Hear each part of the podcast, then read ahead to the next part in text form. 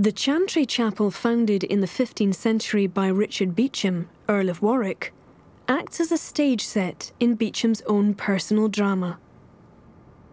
It reflects not only contemporary ideas on death, purgatory, and salvation, but also the status and connections of one of the most powerful English noblemen of the 15th century.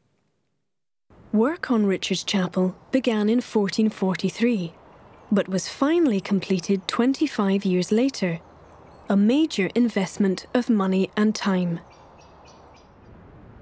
The chapel had first call on Richard's estate, and at a cost of £2,500, it nearly bankrupted his heirs but it was a status symbol with a practical and spiritual purpose the salvation of Richard's soul and the celebration of his earthly status.